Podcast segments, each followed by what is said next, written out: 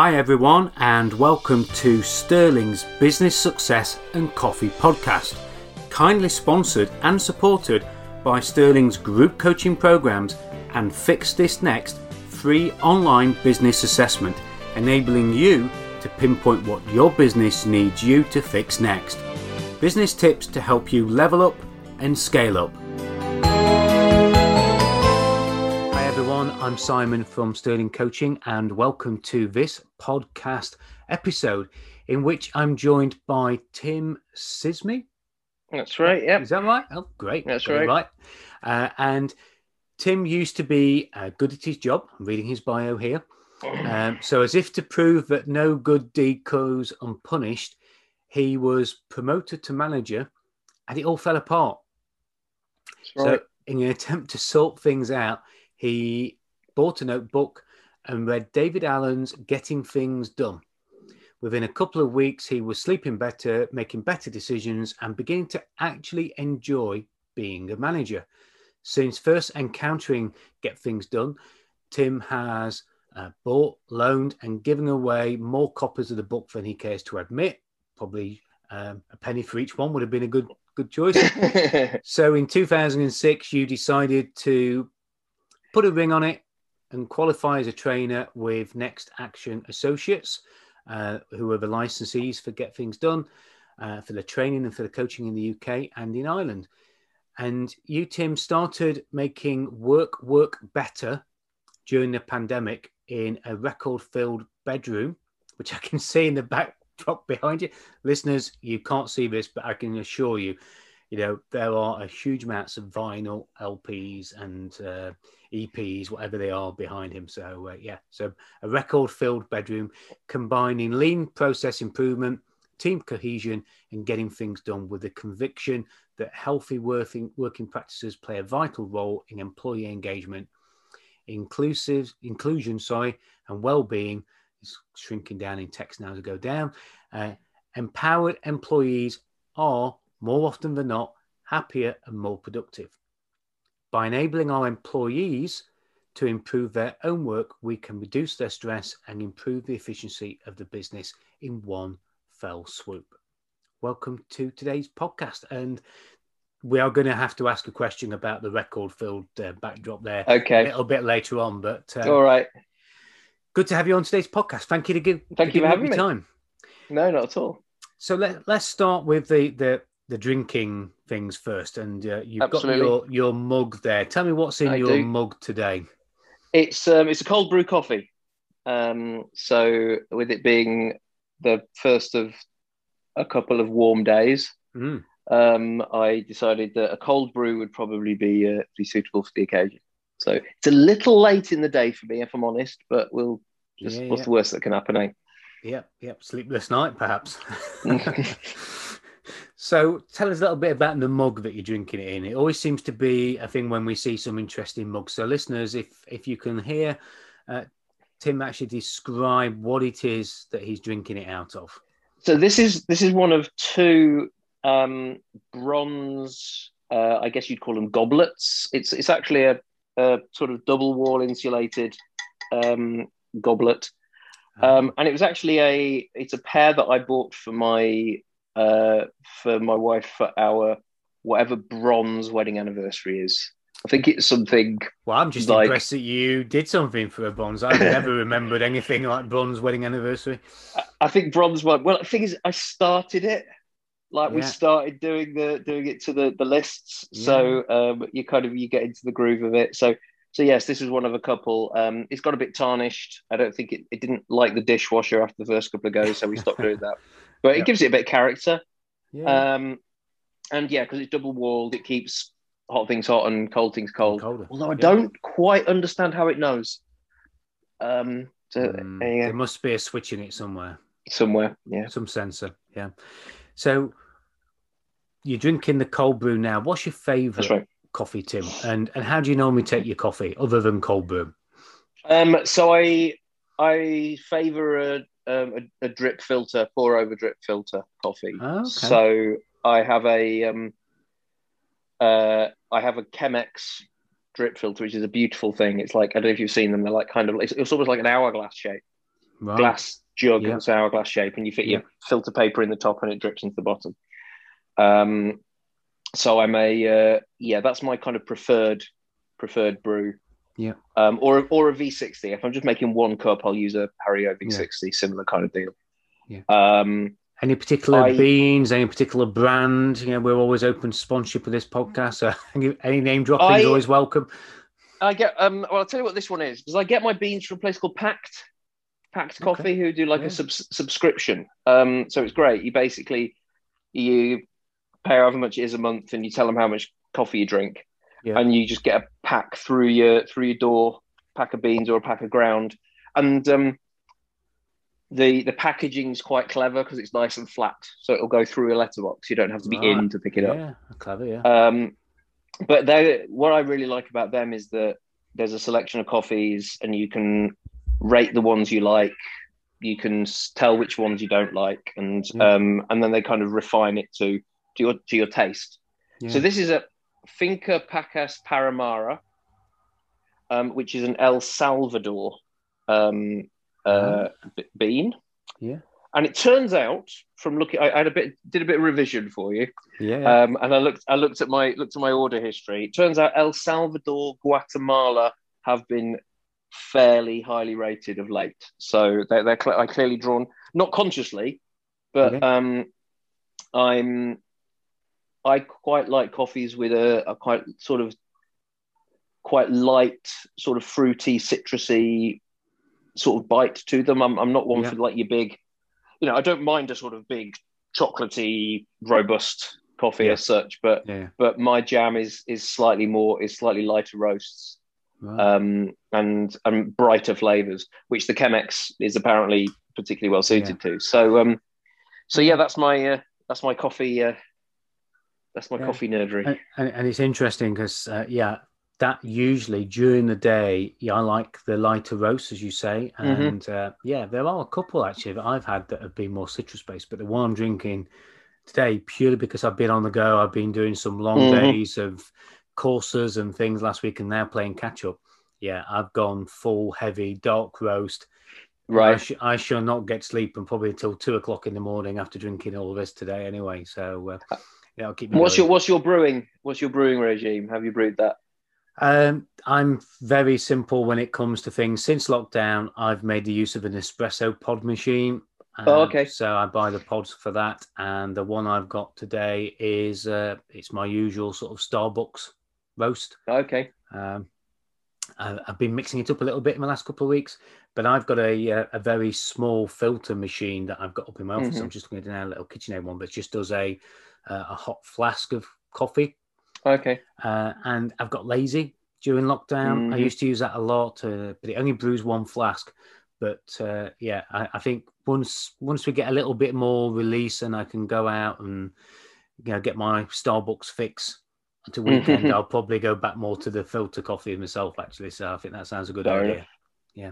Yeah, it's I quite like the one of the things that I've really started to enjoy during lockdown actually is that little kind of 10:15 routine kind of ritual of putting the coffee on, making the coffee, and having it.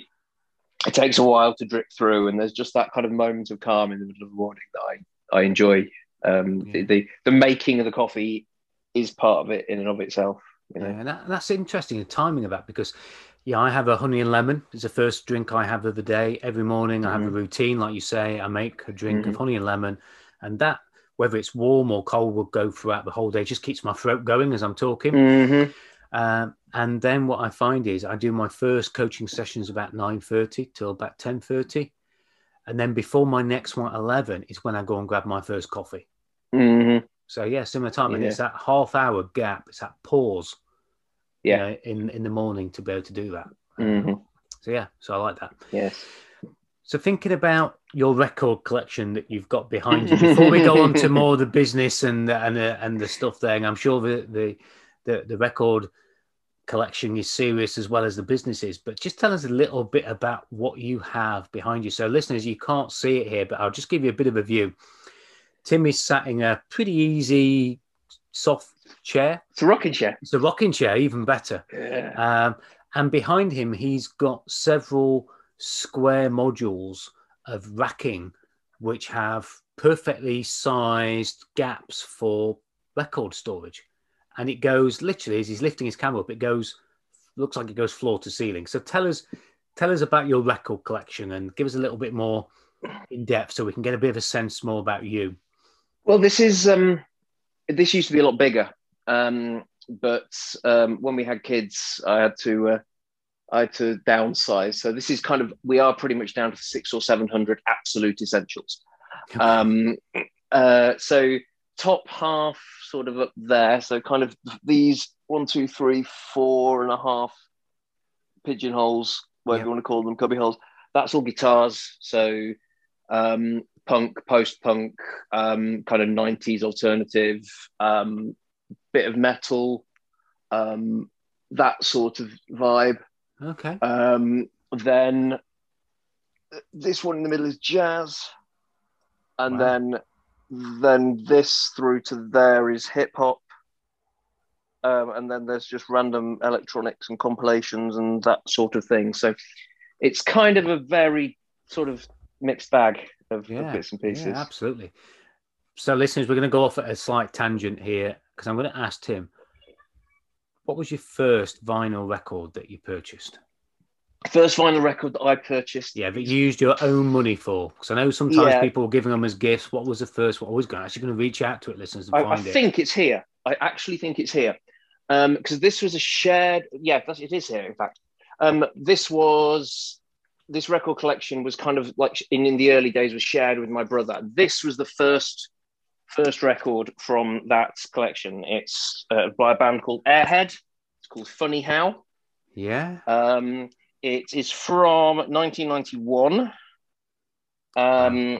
And yeah, that is the first, that's officially the first record of this record collection. I mean, obviously we were big music fans before that and had like, you know, the copied off the radio tapes and all of that business. But when we got our first like record player in our bedroom and we went into there was a record shop in Loughborough called the Left-Legged Pineapple. And it had a sort of front room was fairly normal and had lots of secondhand tapes. And it's where you go and buy your secondhand computer games and that sort of stuff. And then there was this beaded curtain at the back of the room. And that was where all the weird stuff was, out the back. Yeah. And occasionally you see people coming out with just like terrifying T-shirts and really long hair. And you'd be like, so I remember my first trip into the back room at the Left-Legged Pineapple to buy that record. Through the beaded curtain.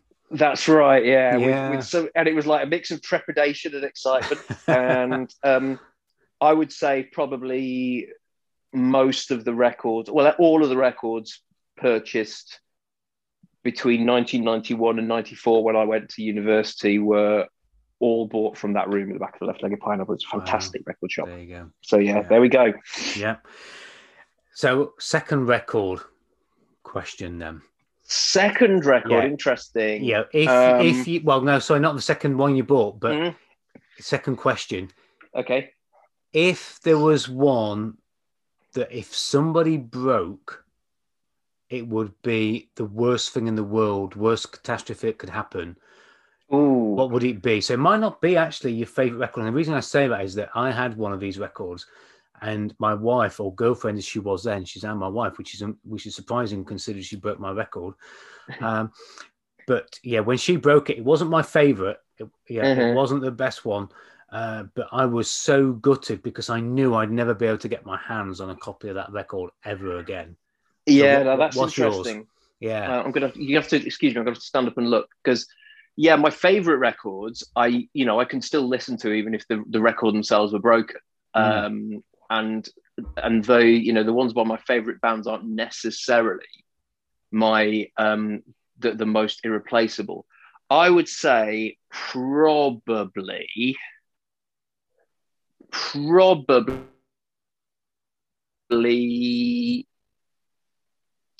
this one. Okay. So this is a box set of the Ninja Tune label 10th anniversary box, which was quite limited edition back in the day, and it's still reasonably. And that costs hundreds of pounds on eBay now. Yeah. So I would never, I wouldn't ever be able to replace that in any kind of meaningful way. And that's I would say is probably the one. It's one of the it's one of the few I've got that has been kept in decent condition and increased in value. Yeah, amazing. Well, there you go. So that's giving us an insight. And listeners, if you've ever asked yourself those two questions, do you still remember what the answers are to those? Do you still have that record that you wouldn't want to take a break? Do you still have that very first record? So yeah, so a few things just to think about there. Moving on to the business side then, make work. Okay, is the backdrop that you've got there behind you. So what's been the latest or most significant thing, Tim, that you've actually worked on in your own business, that you've fixed in your own business? So, Make Work Better is quite a new venture. I hadn't really established. So I took redundancy from an accidental 20-year career in market research last August, and so and set up Make Work Better shortly afterwards. Yeah. So it's been quite a big learning curve in and of itself. But I think the thing that I've learned most, that's had the biggest impact, I think, in the way I think about it and in the way that I talk about it to people, and that seems to be the thing that has helped get me some traction, is having some focus, like deciding on focus. So my expertise is really in process improvement and team cohesion and personal productivity. So getting things done stuff. Yeah. And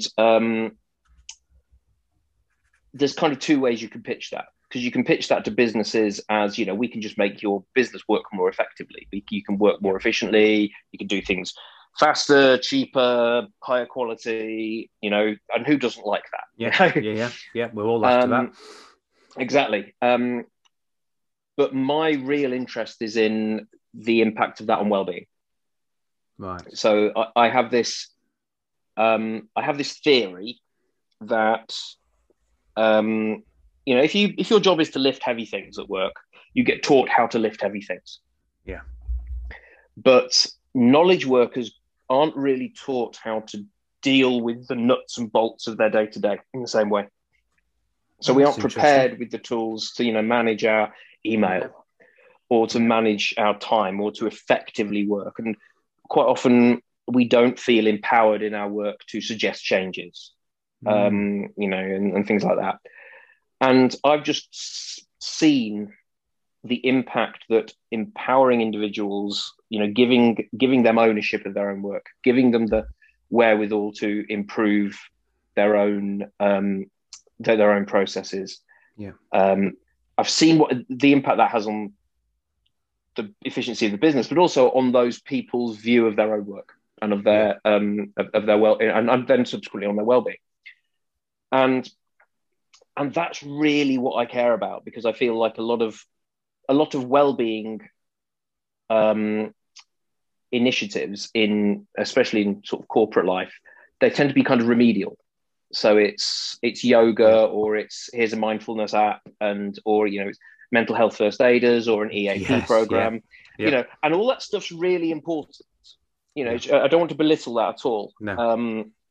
But it's not solving the problem or one of the problems. Yeah. And 2019 through to 2020, a quarter of work-related absences were caused by stress, anxiety, or depression linked to workload. Right. It sort of feels like if we do something about how people feel about their work, we're going to improve that. Yeah. And so that's a significant cost, not just to the well-being of the people, but for the people listening to this who perhaps have their own business and they have teams working with them. That's a significant cost to the business as well, isn't it? And absolutely. Productivity and efficiency, everything's going to start falling over because of that, isn't it? Mm. Well, if you think, so the cost of having people out of off sick, people being unhappy leads to churn. The cost of recruiting new people compared to retaining the people you've got is massive. Not just financial cost, but the cost of your productivity, because you have to retrain those people and get them up to a good standard. So yeah, it's huge. And so for me, why wouldn't people want to do something about that though? Because, you know, you're right. Yeah, I've been in business myself since way back in the mid 90s. And I've seen so many people. I mean, I was in the construction industry for over 20 years, which is renowned for overloading people, stressing people out, and it's expected, you know. And I've turned down jobs, and I've said to people, you know, you've offered me a great salary, great package, but I know you're going to ask me to sell my soul to you, because you know that's coming, and you see people. Yeah. So, what is it do you think needs to shift? Why do people ignore it in the way that they do? Well, I think that's changing.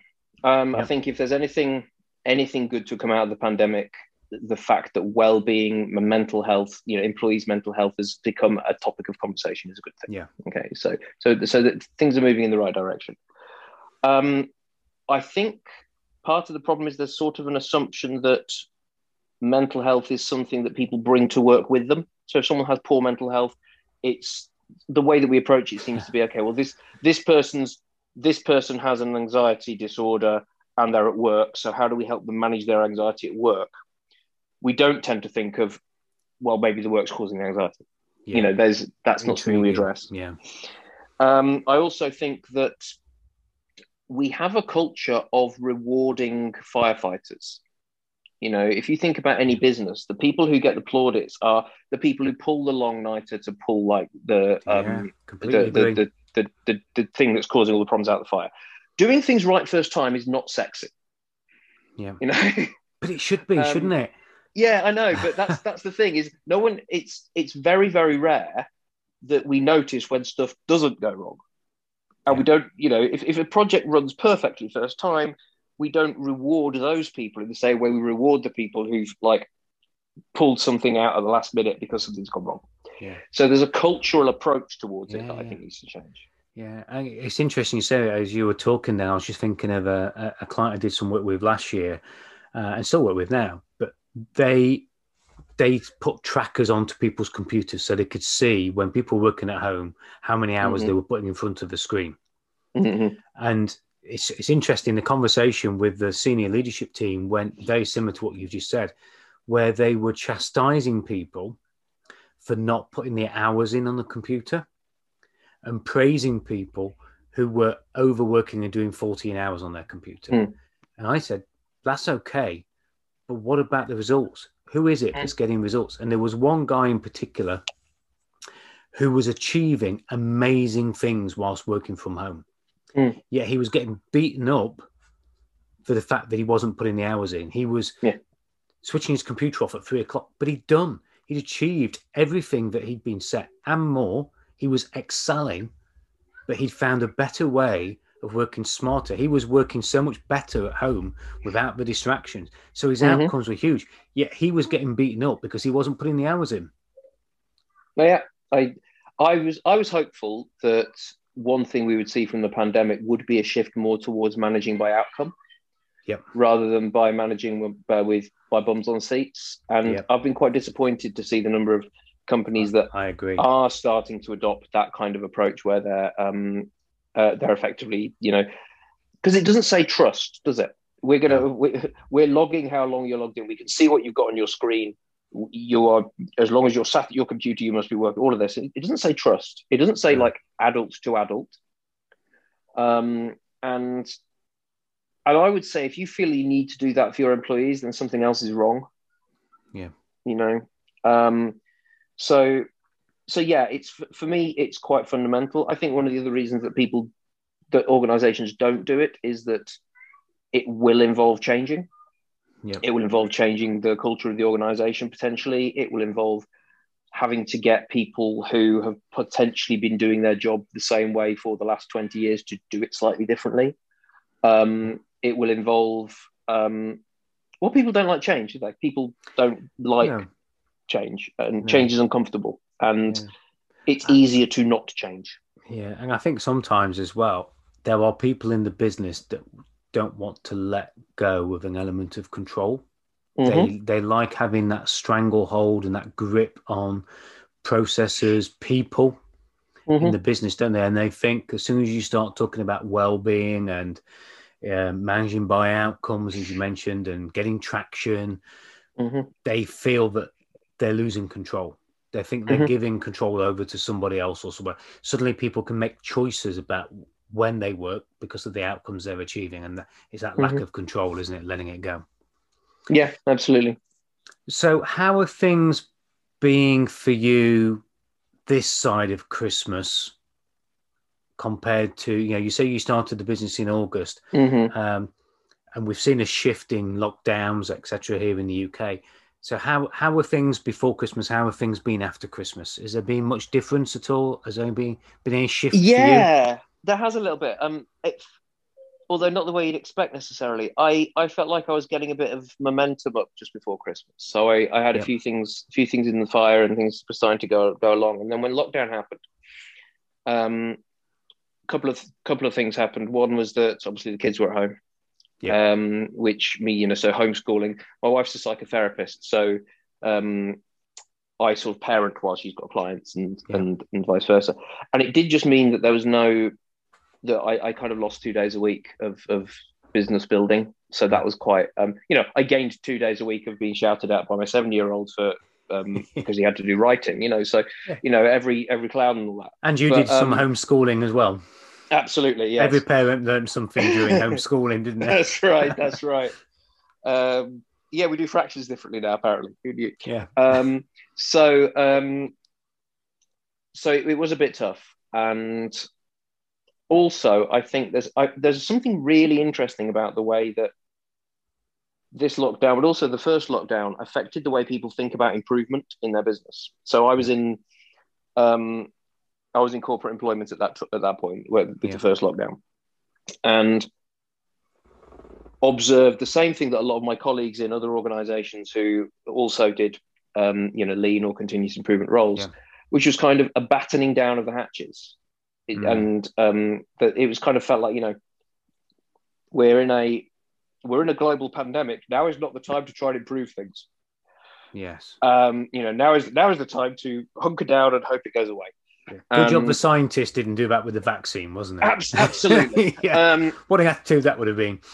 And so we kind of had and I know a lot of people who worked in that industry who had a very similar thing. All the work stopped. Yeah. Basically, no one had the headspace to engage with change. And I think that's really what it came down to. It came down to, we've got all this stuff going on and we haven't got the headspace to engage with the idea that we need to change things. Yeah. And that's an interesting picture that you've given us there. And I know most of the people listening to this will be a little bit uncomfortable with that because they're probably small, medium-sized businesses, entrepreneurs, who I think did the opposite. When lockdown happened, small businesses looked up and said, okay, we need to do things differently. And certainly from a coaching point of view, I became the busiest I've ever been because, we as coaches and consultants can give the biggest value in times of change. So for a lot of us working with small, medium-sized businesses, and you're absolutely right, and it's interesting you say what you said, we became busier than ever. I know executive coaches and people who do deal with processes and system change and things like who, as you said, I didn't realize perhaps that difference. They suddenly became really quiet. Everybody, as you say, was bunkering down. It's interesting, isn't it, how the bigger organizations react to that, just that giant feel of, we're bigger than this, we'll just ride it out. To the small guys thinking, okay, there's a wave here, we need to get on our boards and get on top of it and 100%. Go with it. Yeah. I think there's definitely interesting perception change. But what, and I think this is just to tie it back to the question that you asked initially, which I think I managed to avoid answering, but from a point of view, the thing that changed is that this year I really doubled down on the well-being thing. Right. But I really went in and kind of, previously I've been I kind of had a foot in both camps. And if I felt like I was talking to someone who'd be thinking about well-being, I'd talk about that. But if I felt like I was talking to a a more pragmatic business owner type person. I'll talk about process improvements and efficiency and so on. Yeah. This year I was kind of the thing that I tweaked and the thing that's given me, I feel like has enabled me, has given me a bit of a push, has been this idea of, right, I'm gonna double down on the well-being thing. That's what interests me. That's what that's what drives me. Yeah. It's nobody else is doing it. Nobody else is talking about this stuff in this way that I've come across. And so then I started, and it's changed the way that I talk about it to people. It changed the way that I, it changed the message that I did, things like LinkedIn posts and so on and so forth. I started to focus more on that. I just had a virtual stand at the virtual health and wellbeing workshop. Okay. And it's very much kind of informed the way that I've started to think about marketing and my message and how I'm going to respond to things. And suddenly things are a lot clearer for me. Good. And I think that's that's the lesson that I think I've taken out of this last few months, is that, you know, focus requires letting some things go. Yes. Yeah. And letting go of the idea that I need to be all things to all people and really focusing on the thing that's important to me has really helped me sort of nail that message. And you know, it's, yeah, that's been a big deal. And that's great, because, you know, what you talk about there really is you're doing what you preach. Mm. You know, you started off by saying traction from focus and productivity and, you know, the impacts of well-being. Well, actually, you've gone through in a very condensed time that same effect yourself and focus, and you realize the benefits of it. And you know, you've made your own work better. Now, there's a stat line for you, see? There we go. There we go. So, and I think that's important, because I think people buy into that. And I think, you know, the reason I ask about the before and after Christmas, because certainly I've seen in a lot of businesses, this third lockdown that we've been here in the UK, and I've just had a message from my admin team who are over in the Philippines that they're about to go into a more stronger lockdown, and they've had a very, very strict lockdown, much longer than ours, much stricter than ours, and they're just when they were coming out, they're about to go into another very harsh lockdown again. And I certainly see after Christmas, morale has been at its lowest. I've worked with some businesses who have had exceptional growth during the first 3 months of this year, but morale has been at its worst. Yeah, because everything outside has an impact on work. Yeah, how people have felt about seeing their families, they didn't get to spend Christmas as they wanted to. Morale, and I say that mental well-being has been significantly affected in this lockdown, much more than the other two. I think the first one felt like a bit like a holiday. It was new, wasn't it? Yeah, people were enjoying the exercise. Wow, you know, people going out and walking. You know, I used to sit here, and as I look out, I could see people walking around the countryside in masses. This lockdown, you know, okay, yeah, the weather's an impact, but it hasn't been the same, because people have been a lot more sort of downtrodden. I think the school thing. I think that's got people down as well, having the kids at home and having to do that structured schoolwork. Because again, the schools weren't ready for it in lockdown number one, were they? True. So it did feel more like a holiday. This time, parents have actually had to do the schoolwork and stick to schedules. So yeah, it's interesting how that's made a difference. I had a client say the difference for him felt like, he said, you know, lockdown one, we were working from home, and now it feels like we're living at work. And that's a good comparison. That hit the nail right on the head for me. So, but yeah, I know. Although the other thing was that, you know, the first, as you say, there was a bit more of a laissez-faire kind of what we do kind of attitude to the first one. Yeah. And then lots of people that came into this second lockdown were like, oh, I'm not doing what I did last time. I'm not going drunk every night. You know, I'm not drinking every night. I'm not doing that. And then, you know, it's much harder this time round, isn't it? I don't know if they're related. Yes, true. Yeah, could very well be. Yeah, eating and drinking. So if you could give the listeners, Tim, something to take away from today's podcast, something they can do something with, either with their team or in their own business or with themselves, what would you give them? What lesson, what tip can you share today? If there's one thing that I would say everybody could do more of, it's writing things down. Mm. Okay. It's the first thing that I started doing when I started doing Getting Things Done. Yeah. And the kind of the only non-negotiable as part of Getting Things Done is you don't keep things in your head. So David Allen talks about right.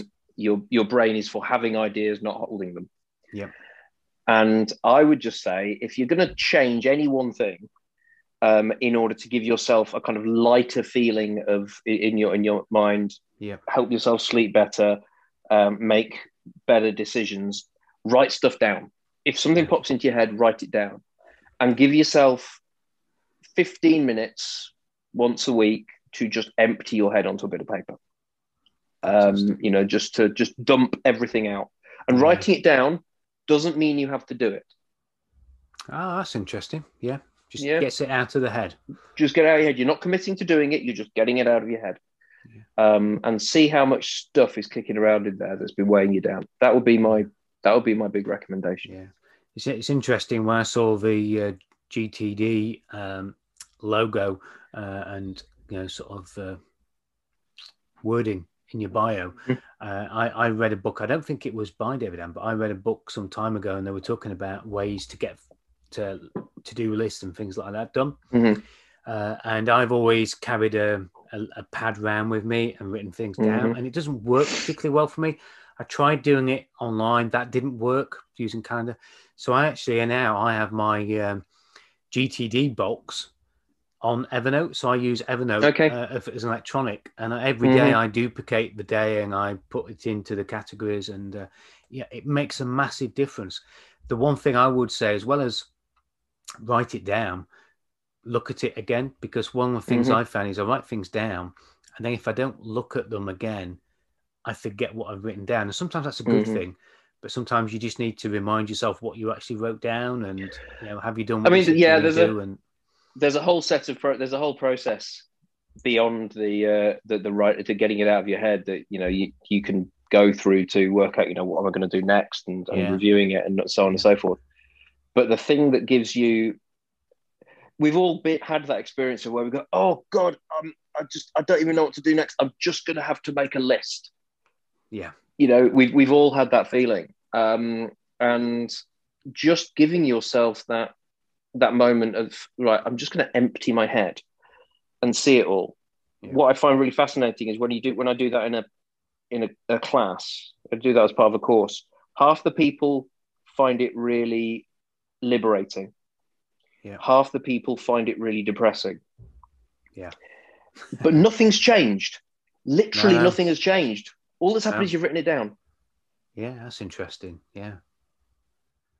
Yeah, and again, it's the effect and the impact it has on people, the way that they perceive it, isn't it? Definitely. Exactly. Yeah. So how do people connect with you, Tim? What's the best way? You mentioned there a course. I can see, listeners can't see, but I can see you've got a sort of, is it a banner you've got up there? Yeah, it's an actual real thing. Yep. So, yep. Tell the listeners how they can connect with you and how they can find out more about what you do and take a look at your content and what you've got available. Sure. So I'm Tim Sismey on LinkedIn. I'm very easy to find on LinkedIn, and it's kind of my preferred way of getting in touch with people. If you're on LinkedIn, please connect. And that's Sismey. So it's Tim, T-I-M. Yep. Won't find you by searching Timothy. So search for Tim. Only to my mum. Yeah. Yep. And Sismey is Sismey. That's right. Yeah. So Tim Sismey, Sismey. I'm at Tim Sismey on Twitter as well. Okay. And the website is make-work.work. Yeah. I didn't even know there was a .work out there. So that's something I learned just by seeing that. So. Yeah, so make-work.work.